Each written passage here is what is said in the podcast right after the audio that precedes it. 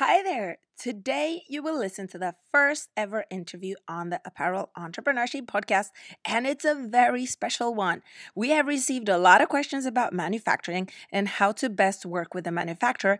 And in this episode, we talk to Kevin Van Lancker, the founder and managing director at Sportswear of Tomorrow, the most technologically advanced private label sports and swimwear manufacturing plant in Europe. We really enjoyed interviewing Kevin because he's so honest honest and real. He really tells it as it is, and he also gives very tangible tips and actions. Hope you enjoy it as much as we did. Without further ado, here is our interview with Kevin. Welcome to the Apparel Entrepreneurship Podcast. We are your hosts, Anna and Klaus Christensen, founders of Apparel Entrepreneurship, your go to source for running and growing a successful, meaningful apparel brand. Each episode will give you hands on tactics and practical strategies about everything apparel entrepreneurship. You'll also hear inspiring conversation with apparel industry experts and entrepreneurs about their tips and journeys in this fast paced industry. Hi, Kevin Van Lancker. Welcome to the Apparel Entrepreneurship Podcast. We're extremely excited to have you on because you're the first interviewer. And now we're going to talk about something really important, and that's manufacturing. So please introduce yourself and let us in on your background a little bit so the listeners can understand what you do and where you come from. Hello, Anna. Good morning. Uh, thank you for having me uh, on your podcast. It's really a pleasure.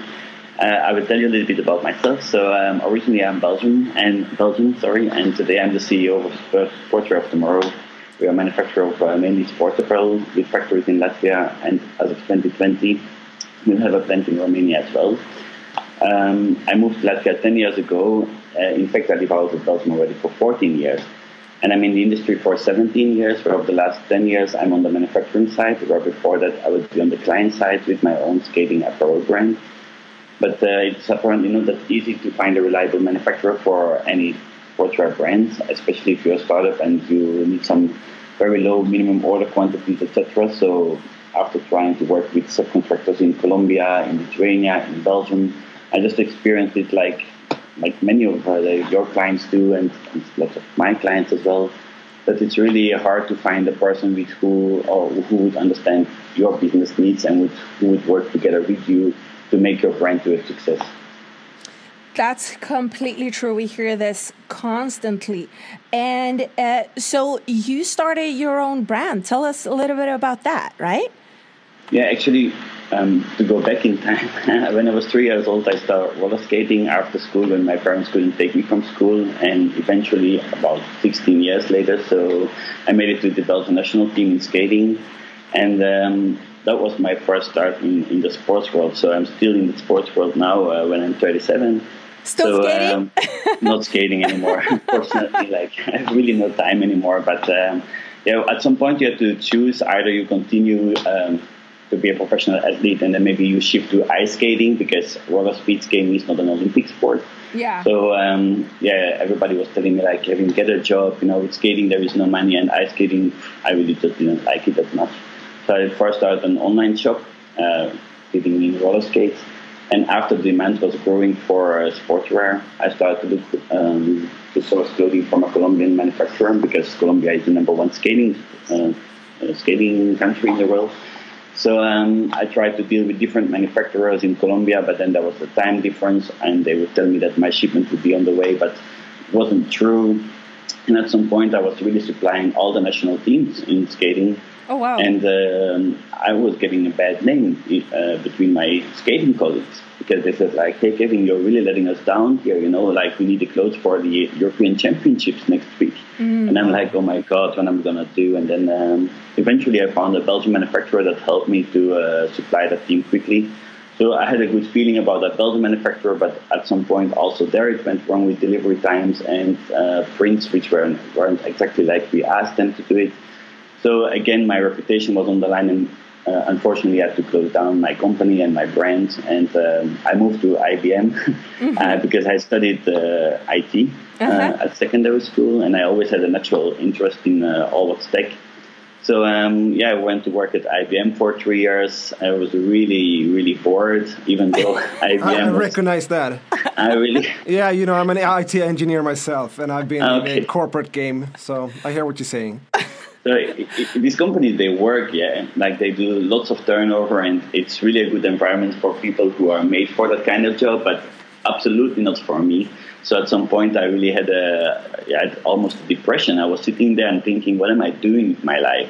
So I really wanted to get my uh, apparel brand back on track. So again, I started to look uh, for Lithuanian uh, or Latvian subcontractors, and in the end, I just understood like there is no chance.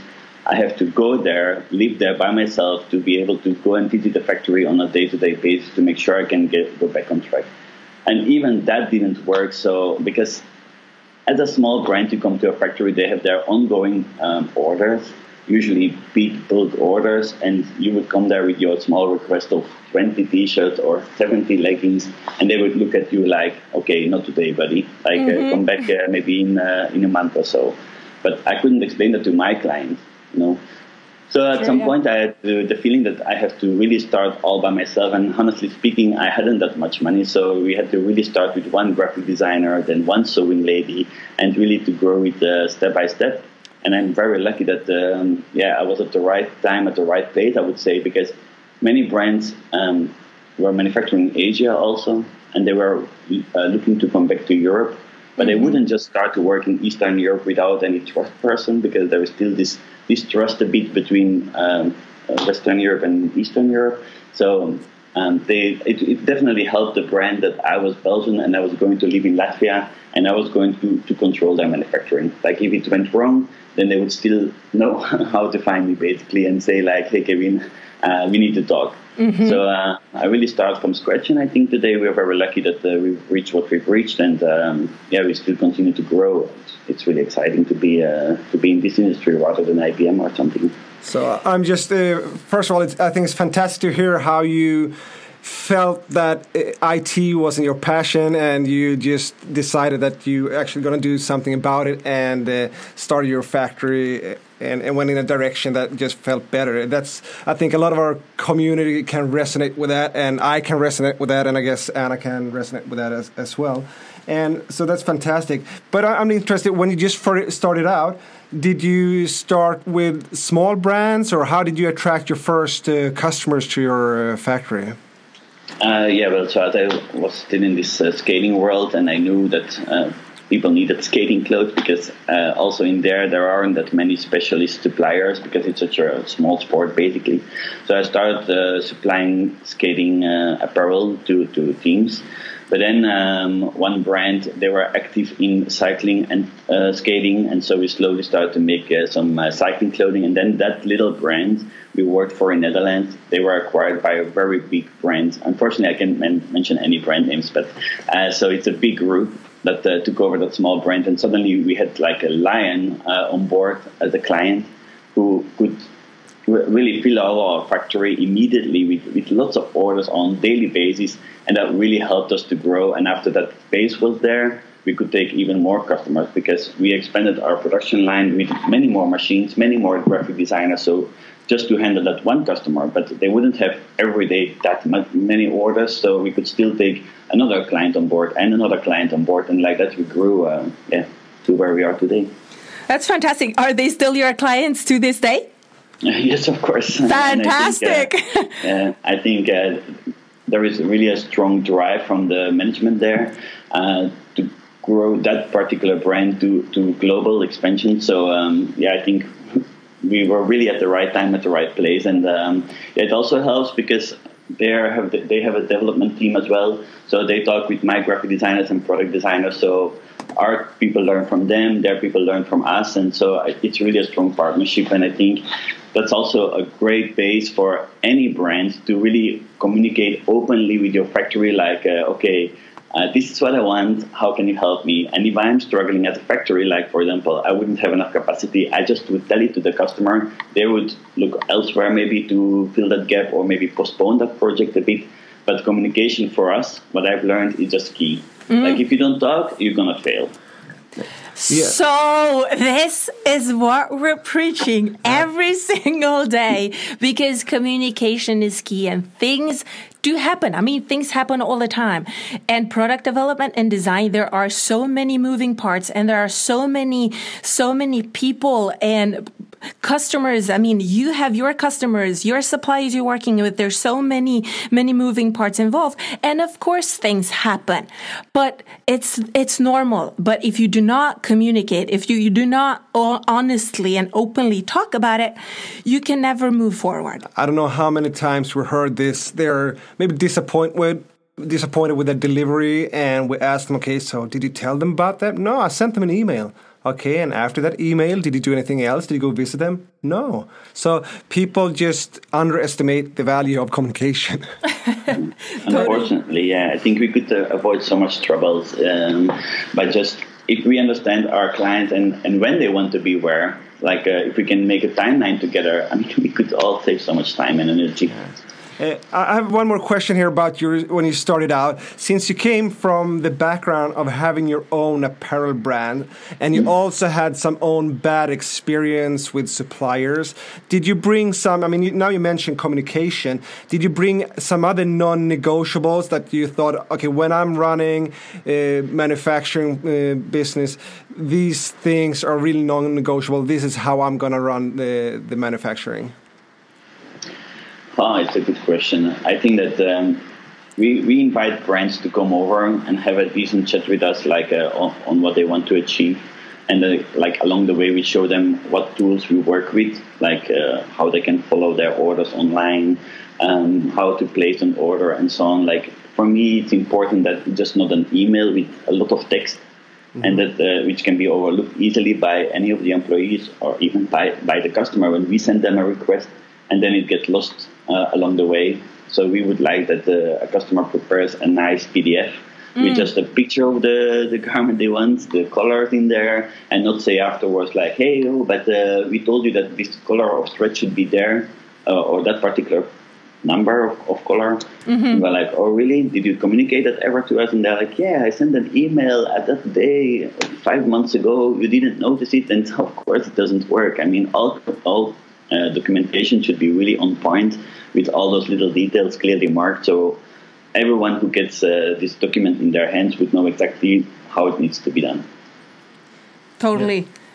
Uh, let's now. Can you please tell us a little bit more about the actual services that you do? Because this is really interesting for for our listeners, and it's important as well for you to explain. Uh, it is sportswear, it is activewear. Can you just tell us a little bit more about the services that you have. Like, what can you do with your factories and how can you support brands? And do you guys have pattern making or design services or like what what can you what's the what's the package if i were a brand and came to you what what can i expect mm-hmm. uh, so we would like to say that uh, we offer an a to z solution for brands looking for manufacturing support around europe we offered a little bit extra layer of security, uh, which I like to say because I'm Belgian, and it gives that extra safety for brands when they start to work in Eastern Europe. So, coming back to the services, um, we can help with pattern making. That means like we will develop the base pattern, make a sample uh, which we send to the customer so they can uh, check it if it's uh, fitting well, if maybe the colors need to be different, and so on. And if it's okay, we move on to grading. If not, we make corrections and eventually make a second uh, sample. Then we could apply the artwork, um, but it's either applied by the customer or by us. So if they don't know what they want, we can definitely help them uh, mm-hmm. to, to, achieve that.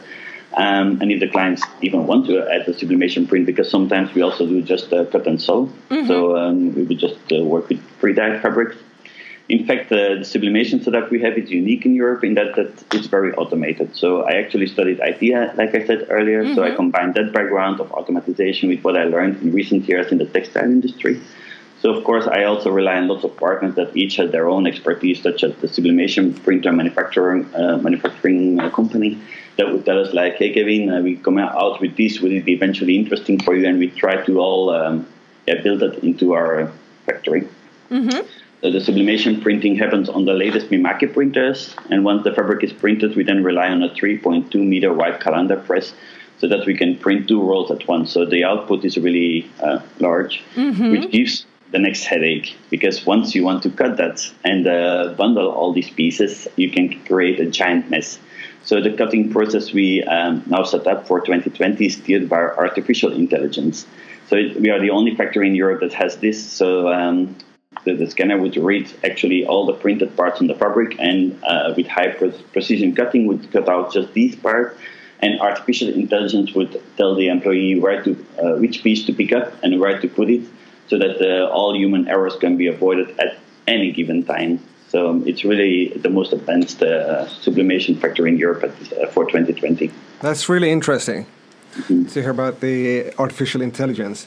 Absolutely. So you, you, mentioned that. Can you mention again what the AI could do? It could decide. Yeah. So for example, um, I don't know. We can create 3,700. I just name a number yeah. garments, which all individually printed.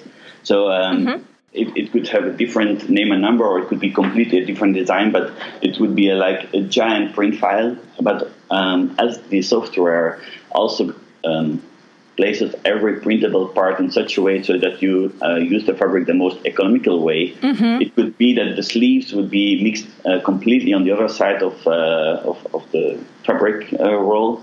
So um, as the cutted pieces are, are, placed, oh no, no, the cutted, the printed pieces are placed on the automatic cutting machine um, when they roll off, um, the AI will show with cameras and show a number. So it's quite difficult to explain over podcast. yeah, yeah, yeah, no, I, I, but I get the idea. Yeah. It's uh, and, and, I don't know how familiar your employees, uh, sorry, your clients are with uh, with sublimation printing. So maybe it's a little bit too tech. But what we want to do is like to make all orders fully track and traceable. So that's we fantastic. have implemented lots of technology. So from the moment your client, and that's not a brand, that's your end client has designed something on your website. So it doesn't, it's not even visible for the end customer where he's designing.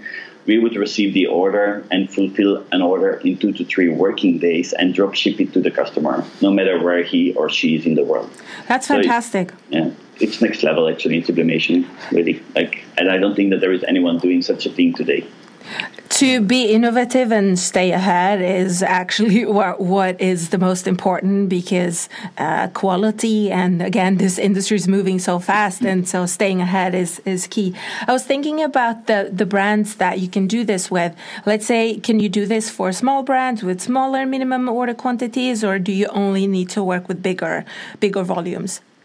Um, actually our idea is that everyone tomorrow can start a sports brand. So you would go on our platform, choose the styles you want to customize with your print and your logo, mm-hmm. put these garments in your Shopify or whatever store, and as soon as you receive an order, it comes automatically to us. We fulfill the order and drop ship it to your customer.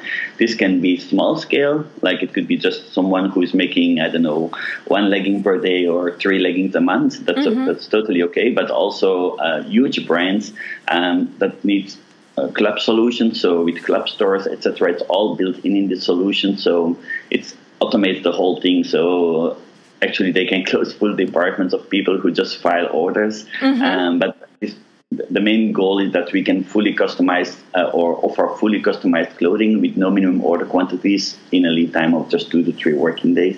Mm-hmm. So it's really a game changer, I think. That's uh, that's fantastic. And I was thinking, just for the more the startups type of brands, what would you, coming from you, uh, what do you, uh, what would you want designers to know before coming to you, before contacting you? Because of course, the bigger brands they have a structure, they have the plan, they know exactly because they've done this. But smaller brands coming to you, what do you wish they uh, they would prepare? What do they need to know before they they contact you? And also in order to cut through the noise of people contacting you for you to take them uh, seriously and continue discussion what's your tips there mm-hmm.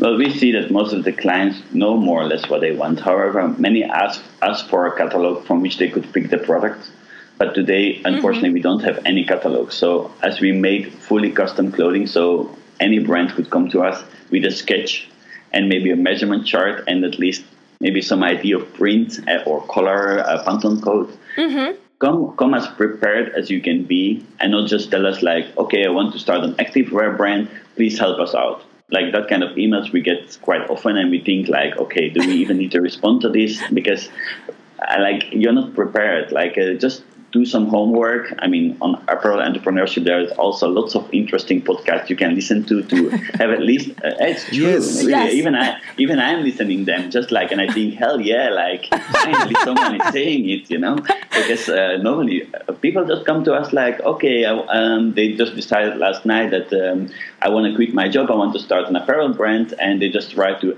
all the manufacturers probably that come up when they type uh, Google um, when they type in Google sportswear manufacturing. Uh-huh. Hello, I want to start a sportswear brand, and now please do it for me. But that just doesn't work, you know. So I would like that people do a little bit more research. How does it work? What do manufacturers need? But I can tell it also like if you come already with a sketch and some explanation of what you what you want to do, and then we can have a, a decent call about it. Like uh, then I would be already happy. Mm, that's a good start, actually. Yes. Definitely. And do you also help them out when it comes to the pricing, when it comes to the branding side? Maybe they have some ideas with, let's say some have some basic ideas. Would you also go into kind of educating them or are you more like, okay, you guys, you're, you're, where does your input start and stop? Yeah, like I said, we uh, can offer A to Z solutions. So really, I don't mind uh, that we have to educate people or at least tell them where they have to look for things. Uh-huh. Um, we, we know um, how to start brands from from the very beginning, basically with the pattern making and uh, with the sketch and the fabric uh, selection. So we can tell them where to find fabric suppliers. Uh, that offer good fabrics for sublimation. Of course, if you want to add sublimation, um, that, that is really our expertise. So in uh, pre-dyed fabrics, maybe we're maybe not that strong. I mean, because we we are really in this uh, printed business. So Yeah. um, yeah, anyone can uh, come to us, and I wouldn't necessarily say uh, to anyone like, "Oh no, I cannot help you," because I've been in their shoes, and I know it's difficult because you are entering a, a market that seems easy, but unfortunately, it's not that easy. So um, I wouldn't Yeah. necessarily push away a small startup brand. I- just need to see you're motivated and you're willing to learn and to work together with us. Not send us an email. We reply to you back because usually we're very fast in that, and then you disappear for three, four, five weeks because you still have your day job, and then come back to me and say, "Hey, now I need it really quickly because I want to start my brand next week." Uh, It, it just, yeah, it's frustrating. Sorry, like uh, so. Yeah, this I don't like. Yes, we totally hear you. We know exactly what you mean. But do you have any deciding factors on when to onboard or uh, say good luck we cannot take you on? Like, do you have a do you have a set of standards, or, or is it more like hunches from you that okay, these guys I know I I feel that they're for real. I really want to help them out. What like what? How do you decide which to take on? Is it based on the brand, their purpose, what they're trying to achieve? Like what's what's your what's your okay or no not okay based on? As I said, um, it really is a combination of this communication style and, and what do you deliver already, like, uh, or what, what do you bring with you when you come to visit us. Like, if we see you like uh, just, I don't know, thinking it's, it's the brand is going to be ready tomorrow and uh, you will be the next Adidas, then I would be more likely to not uh, take on your project because I think like you don't understand that there is lots of work involved. And you know, we charge for product development uh, like a fixed fee, but sometimes it takes much more money. But uh, we wouldn't charge this money to you. But so we we really need to be sure that you are going to go ahead with your project because we are ready to invest the time and the money that is necessary to bring your product on point. So you're ready for bulk manufacturing, and Yeah. we would be happy to also execute it. But if you come unprepared and you think it's like uh, yeah whatever, then then it's better we, we split uh, ways already from the beginning. Or if also if we cannot match your price, because we are a manufacturing plant in Latvia and Romania, which are both EU countries. Salaries for sewing ladies have uh, raised dramatically over the last 10 years. And so we cannot offer China prices that are offered over 10,000 pieces per style or something like that. So you can also tell us target pricing and we can give you an idea like, okay, that makes sense or it's absolutely way off. Like we will have a very open discussion with you or anyone willing to start a brand. Um, yeah, what's the right price for a legging or for a printed cycling jersey or whatever. Like uh, we can have a really open communication about it. Mm-hmm. Yes. And I was just thinking about one thing we mentioned communication. We always recommend our community to go and visit the manufacturer. What would you say about that? Do they need to visit you during the product development?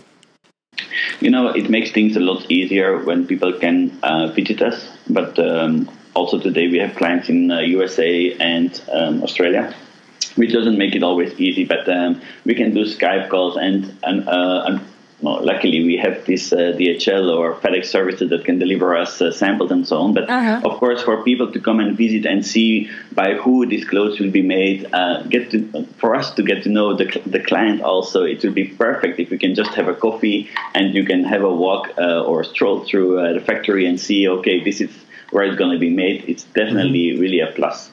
Yes. It's about relationships. And this is again, this we're saying this all the time because it's when you feel that you can trust someone and when you feel that there's an openness and honesty. And again, it's a win-win situation. If they feel they can trust you and you feel you can trust them and you're in it for the long run, that's when it's going to be a successful partnership. And you know how the sewers are, you know that they, they look like they are well and that they're happy and you know what the facility looks like. It all helps. So we, we totally, we always recommend people to go to their factories. You're very welcome. Anyone is welcome to visit us. And so let's move forward a little bit. Let's look into the future a little bit, into the industry future. Uh, you mentioned that you have uh, a lot of advanced technology and machinery. And so, where do you think the industry is going? And specifically, the manufacturing business? Like, what do you think the future? Now we're moving into 2020 soon. Where do you think it's going? Mm-hmm. Well, I'm very happy to talk about this because I think uh, our company is really at the forefront. So, anyone who's been following us the last couple of months, let's say, I've been really advertising on LinkedIn that we're really we're really ready for full launch of the uh, state of the art platform. That's really a game changer in this industry. So uh, that's mainly actually because I was very lazy at, at school. I was a really lazy student. And that helped me a lot because when I saw that my graphic design was copying and pasting artwork to grade it to a certain size, it really hurt my eyes. I was thinking like, can this not be done easier? Because that's that's typical for lazy people. They will always find a more efficient way of doing things.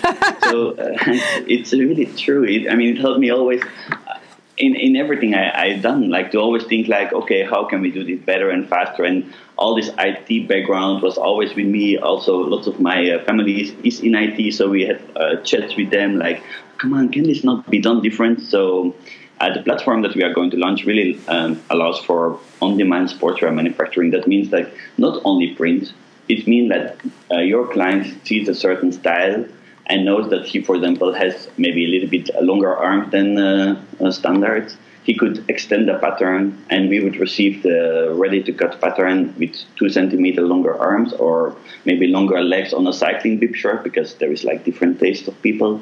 So the platform really allows for custom made manufacturing. Mm-hmm. That helps for startup brands who want to uh, reduce the risk of like, okay, I'm going to start my legging brand, but I'm not sure will it work. But it also helps big brands to just uh, launch new product faster Mm-hmm. without having to buy a large amount of stock and then uh, maybe sit on it for years because it doesn't sell. Mm. So in this case, our platform really um, allows uh, or is um, enabling everyone, no matter the size, to start a venture in the sportswear industry. Hmm. Interesting. And another change we've seen, uh, or another focus we've seen in the last few years, that's around sustainability and circularity. And that's a big focus for a lot of brands that we see. So, how have you seen the changes in this, and have you made any changes to adapt to this larger demand in uh, on sustainability? Yeah, I think indeed it's a strong focus, and it's also the definitely definitely the way to go.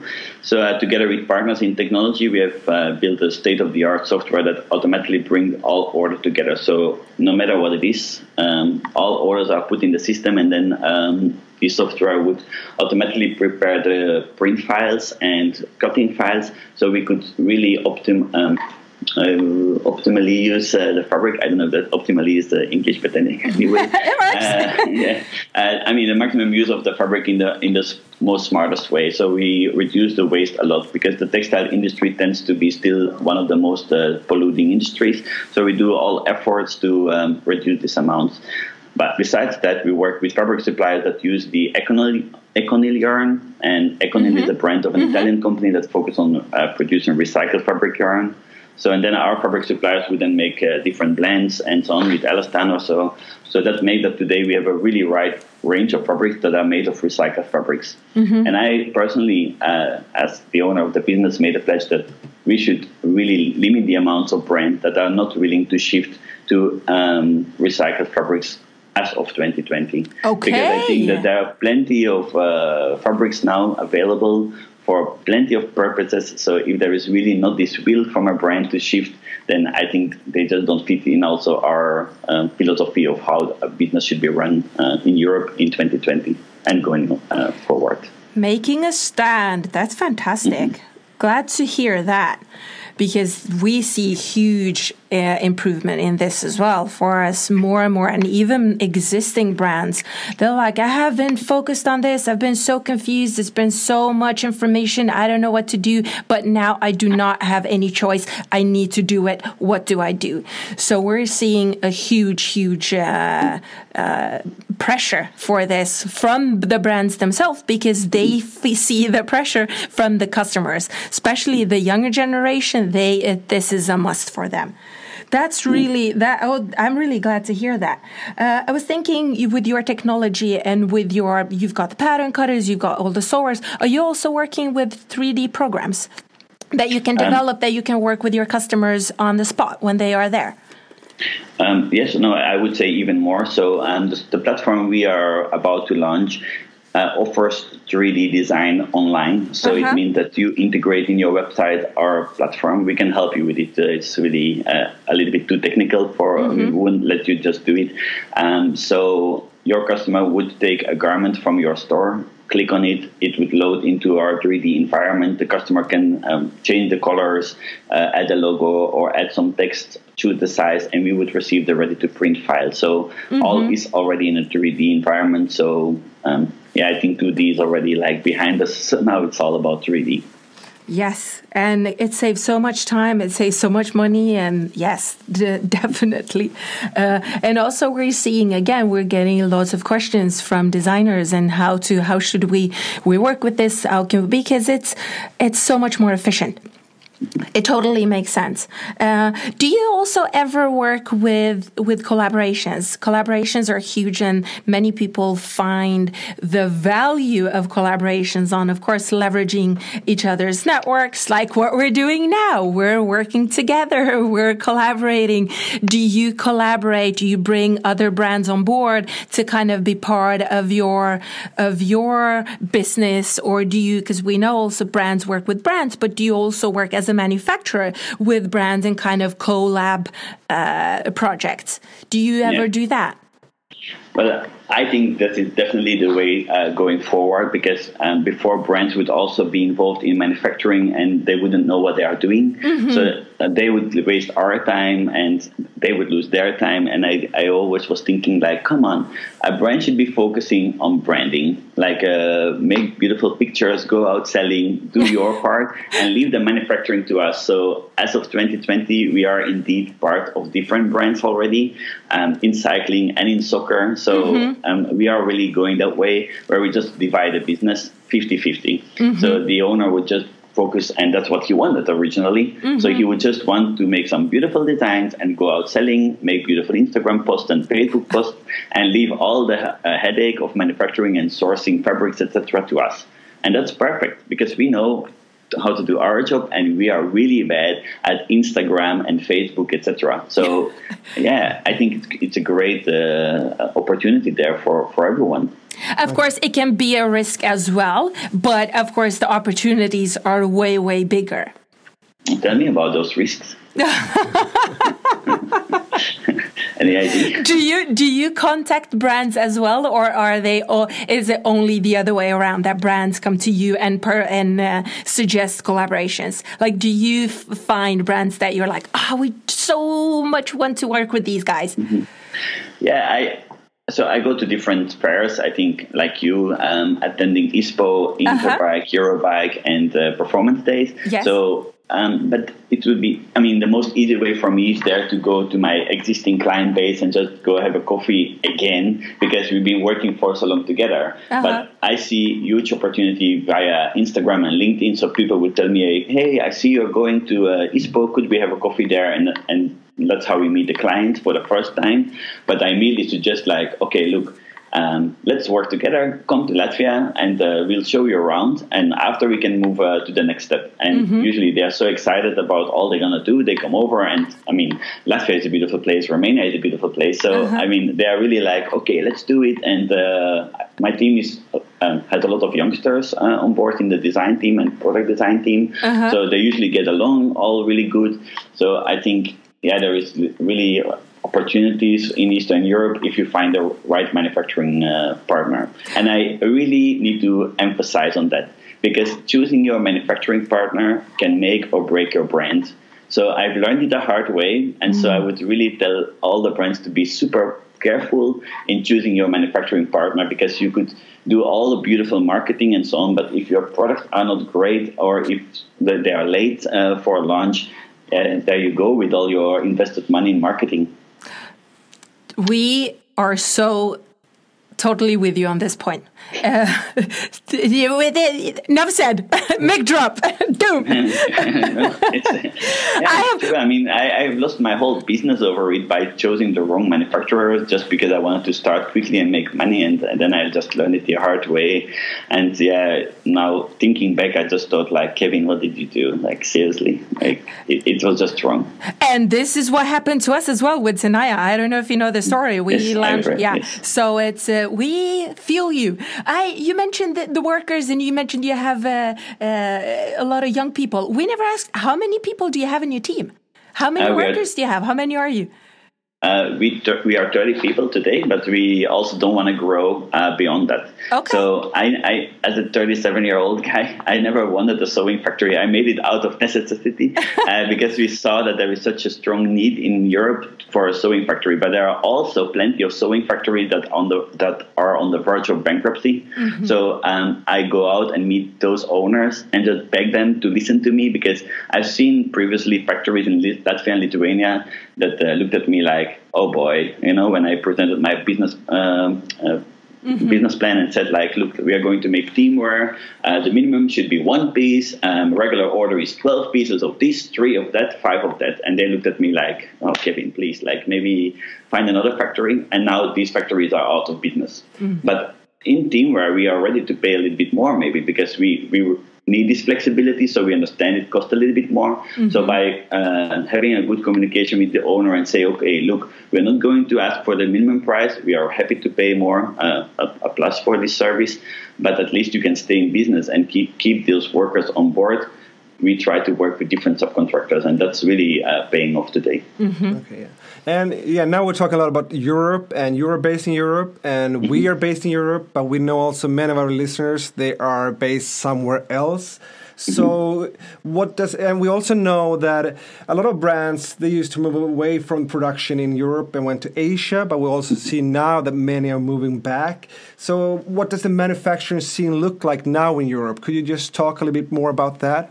Mm-hmm. Yeah, personally, I never liked uh, working with Asia. I don't want to uh, say something bad, but it's just like it was a hassle for me always. Like there is the import uh, uh taxes, uh, then you have to deal with customs, and you don't you need this code of the product, and oh my god, like uh, then there was Chinese holiday, there was the language barrier, the time difference, mm-hmm. and then mm-hmm. Uh, when I met Asian suppliers at ISPO, they would come to my uh, booth and say like, "Hey, uh, maybe we we can collaborate." And they show me a cycling jersey, which we also produce, and they are um, offering me a price that's maybe the same. So then I'm just uh, looking at them like, why do you offer such a high price? And they just tell me, well, we are not really specialized in uh, flexible manufacturing. We are good at bulk production, but that's not where my uh, business is in. Mm-hmm. So I just told them like, there is no sense for me to work with Asia uh, if I can make it in Europe at maybe the same or a little bit more expensive, but without the hassle of time differences, import duties, and so on. So I think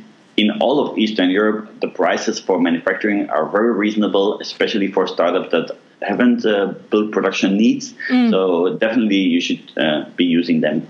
Mm-hmm. Yeah. And of course, it's not just that, but it's the when you're in Europe and it's easier to go to the place, it's easier, maybe the as you mentioned earlier, the communication is easier, and it's if the product is the same, the price is the same. It's the it, just the facility is easier to to collaborate and to discuss and to go to to the manufacturer. Uh, For sure, and all uh, all the fabrics, the, the majority of the fabrics come from European suppliers, you know, so they would be then shipped to Asia. It just also doesn't contribute to our whole idea of uh, our carbon foot, footprint, which we want to minimize. So uh, we want to be as close as possible to our customers and to our suppliers to keep all that as efficient as possible. Based on this comment, do you uh, mainly work with European suppliers then? Uh, of course, it, of, of course, it depends on the on the request that you get from your customers. But mainly, do you mostly suggest European suppliers?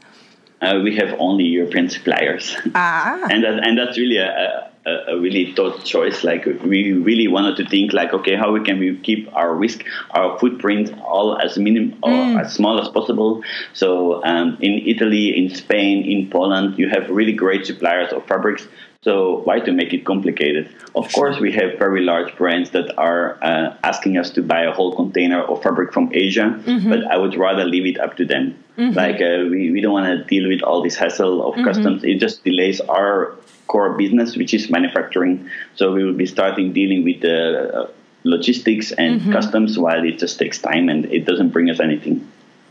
Okay. That's true. And especially now when the industry is moving so fast and many brands use uh, or um, launch personalized products they have drops every week like the, they're showing and introducing products faster and faster and not doing the normal two season thing.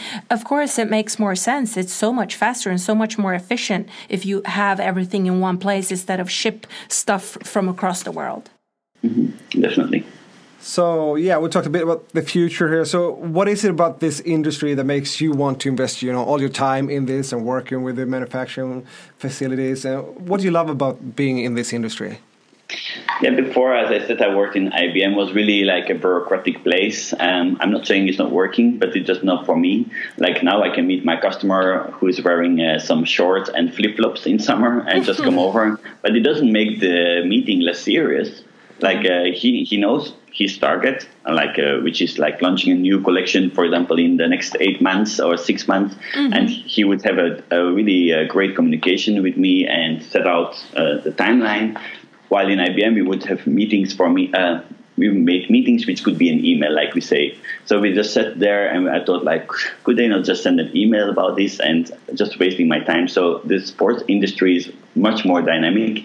Mm. And on top of that, as I said earlier, as I come out of the sports background, like I still get to work with lots of my friends from skating, uh-huh. so who now made it as a product manager in maybe a big sports group in France or Switzerland, uh-huh. and so it's really pleasant for me to work with my friends, which I've been known like now for the last twenty years. So I, I really, uh, I'm lucky. You are, and it's still. I mean, that's why I work in the industry for 16 years as well. It's a bit more relaxed and it's a bit, people are not so, how should I say it? It's more easygoing. And it's like you can have a beer, you can talk, and all of a sudden you're off, you're going skiing and you're meeting. And so it's, yeah, uh, totally on you, uh, to- totally with you on that point. Now we're gonna wrap up this interview. It's been fantastic till now.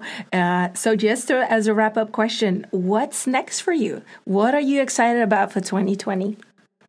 yeah, I think as I uh, mentioned throughout the interview, I think the, the platform we are going to launch is really a game changer in this industry. We really recommend brands to reach out uh, to us to learn more how it could uh, completely change their business actually um, and save lots of money, bring out products faster, mm-hmm. customize clothing uh, with minimum order quantity, just one with very low um, uh, sorry, with very short lead times. So I think that uh, there is plenty of opportunities in Eastern Europe. Like I also said, don't mm-hmm. look too far. Don't uh, you, as long as you don't have the book, don't look at Asia or Pakistan or India. You can find all you need in Europe. Um, yeah, I think just reach out and have a great communication with us, so we know exactly what where you want to stand in the next 12 months. That's fantastic. You're in Romania right now, and are right you gonna? Now. so, so you're gonna jump backwards and forwards. You're gonna go to Romania, then go to Latvia. How? Where are you gonna be situated? What's where's home for you now? Yeah, I think that um, uh, people in Eastern Europe tend to have this feeling that there, there need to be some kind of control. So um, for now, I stay in Romania uh-huh. and set up the full production plan. But as the holiday season is coming up, I think to fly back home uh-huh. to meet my parents, which I haven't seen for half a year, and I think they will be extremely happy. but after that, I think I'll come back to Romania because, as I said, okay. we are uh, working already for the last ten years in Latvia, so the uh-huh. team knows my values and I understand theirs, and they I can let them work alone. But uh, in Romania, needs a little bit more control at this uh-huh. time. Good to hear that. Well, thank you so much, Kevin. You've given us a lot of tips and listeners a lot of good information. I'm sure there's so many people that are going to have tons of takeaways. And tell us a little bit where people can find and connect with you and get in touch. Of course, we're going to link to the to all the info in the show notes. But yeah, if people want to do potential partnerships, where can they find you? Well, I think we have built a great website. Uh, it's sportswearoftomorrow.com. Mm-hmm. And I think you can already get a selection of products uh, on there uh, where you can see how it looks. You can download the design template and the fabric composition we suggest for that particular garment. But take into account that every of those products can be customized. We put some uh, pictures and uh, videos on our Instagram and Facebook page, which are both Sportswear of Tomorrow. So um, yeah, follow us, uh, see what we do, and uh, get some ideas how our how our company can really help your brand to grow uh, to very high heights uh, as of 2020. Perfect. And I'm so looking forward to, I'm sure I'll bump into you probably at ISPO or at another fair in the very near future. Would be great. That's when we're going to have our coffee, right? Yes, super. and those are some chat. yes, super. It would be my pleasure. Yeah, so thank you so much for taking your time talking to us today. Thank, Thank you, you so much. much. Happy holidays, Kevin. Yeah, Take care. Too. Bye. Bye-bye. Ciao. Bye. Apparel entrepreneurship is such a valuable asset to any clothing brand. Anne and Klaus both have a wealth of experience from setting up their own brands, which means that the advice based on these experiences is realistic and actionable. The membership program provides useful resources to help brands learn about the elements required for running a clothing line, and the tools and templates offered here are extremely valuable as they are hard to find elsewhere. Charlie Pollard, United States. What apparel entrepreneurship has created with a membership is long overdue in this industry. The experience and the content you create out of it is a very high value, not only for new startups, but also for existing brands to better understand the full picture. It provides a nice guidance and source of help for those who do not have the relevant network yet to get proper information from. Simone Meyer, Germany. Do you work really hard on your apparel brand? You listen to all the fashion experts and do all the tricks and strategies, but are just not seeing the results that you want? Or are you lost as where to start? Does it seem overwhelming with a lot to learn, and are you yearning for a community of people who understand your vision of running an apparel brand? Hi. I'm Anna, and if you answered yes to any of those questions, I want you to seriously consider the Apparel Entrepreneurship Membership Program. You will be joining the hundreds of entrepreneurs who have discovered their unique brand niche and have clarity and a plan to succeed with their brand. This is an experience and an opportunity for you to really take your brand to the next level, to implement our unique six step success path that will result in purposeful designs, orders, sales, exposure, and most importantly, profitability. Let us change your life, or at least let us change your apparel brand for the better. go to apparelentrepreneurship.com slash join to join the membership program now. We look forward to seeing you on the inside. apparelentrepreneurship.com slash join.